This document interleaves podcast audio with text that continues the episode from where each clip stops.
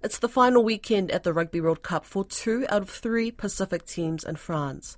Samoa are up against England on Sunday, and although the quarterfinals are out of reach for Manu Samoa, a win would secure them automatic qualification for the next World Cup in 2027. Early on Monday morning, Tonga will be playing for pride against Romania. The Ikale Tahi are hoping to at least come away with a win from the competition. And later on Monday morning, the Fijians will take on Portugal. Simon Raiwalui's side only need a single point from this final pool match to progress. They will then put the final nail in the coffin of Australia's worst ever World Cup result, a pool stage exit. RNZ Pacific senior sports reporter Iliesa Tora has been following the Pacific teams in France, and he spoke with Koroi Hawkins about this weekend's matches from Lille.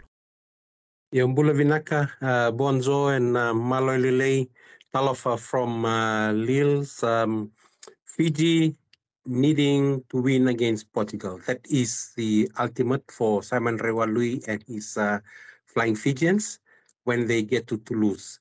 Uh, Raiwalui uh, and the team have been preparing well.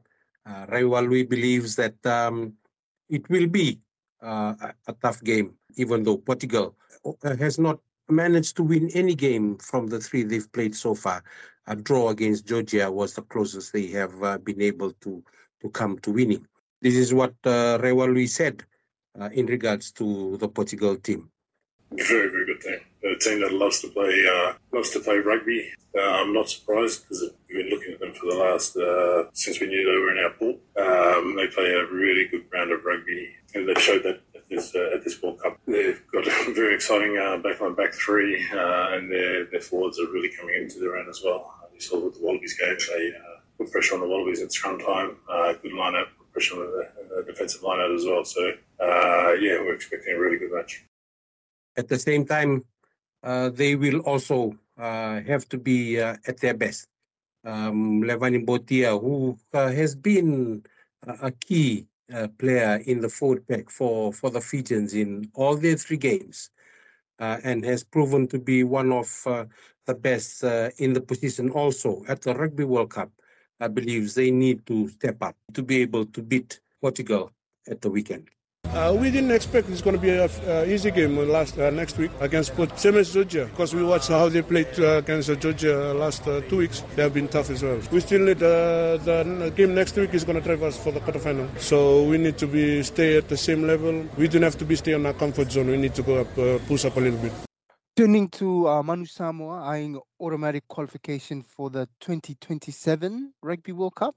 They need to finish in the top three in their pool, Pool D. They meet England Sunday morning. How are they shaping up and, and what have they been saying? Yes, Manu Samoa definitely needing a win against England if they are to finish in the top three in Pool D. Uh, to gain automatic qualification for the 2027 Rugby World Cup, teams in each pool must finish in the top three.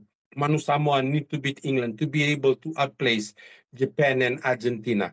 Right now, England, Argentina, and Japan are the top three teams in that pool, and Manu Samoa needs a win uh, on um, uh, Sunday morning here in Lille to be able to get the automatic uh, um, qualification. They have been preparing well. Uh, their coaches are saying that uh, they know the challenge that uh, is ahead of them.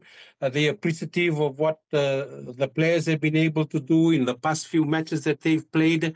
Uh, but for them, it's do or die this weekend so that they can they can win that automatic qualification. Otherwise, they will have to go through the um, qualification, the zone playoffs in Oceania, in the Pacific, to be able to get in uh, to the next World Cup.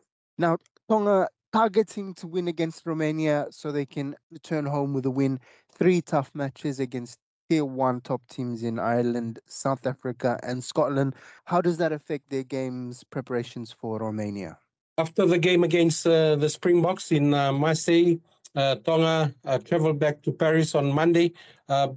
they virtually had probably Tuesday and Wednesday uh, to uh, have a run as the team, and and they will need to travel to uh, Lille on on Friday, which means that they will only have Saturday morning to have their captain's run. So preparation wise, uh, the travel and the and the days to recover in between uh, is not uh, something that they are happy about. But they still have to go out there uh, on um, on Monday morning and try to beat uh, Romania to get at least a win uh, to go back home with. Uh, uh, all the three games that they've had have been tough against tier one nations, but they've been appreciative. Toutai Kefu says that he appreciates the the exposure, the experience, the development that uh, Tonga Rugby, uh, the rugby team here especially, is going through, and they are looking at putting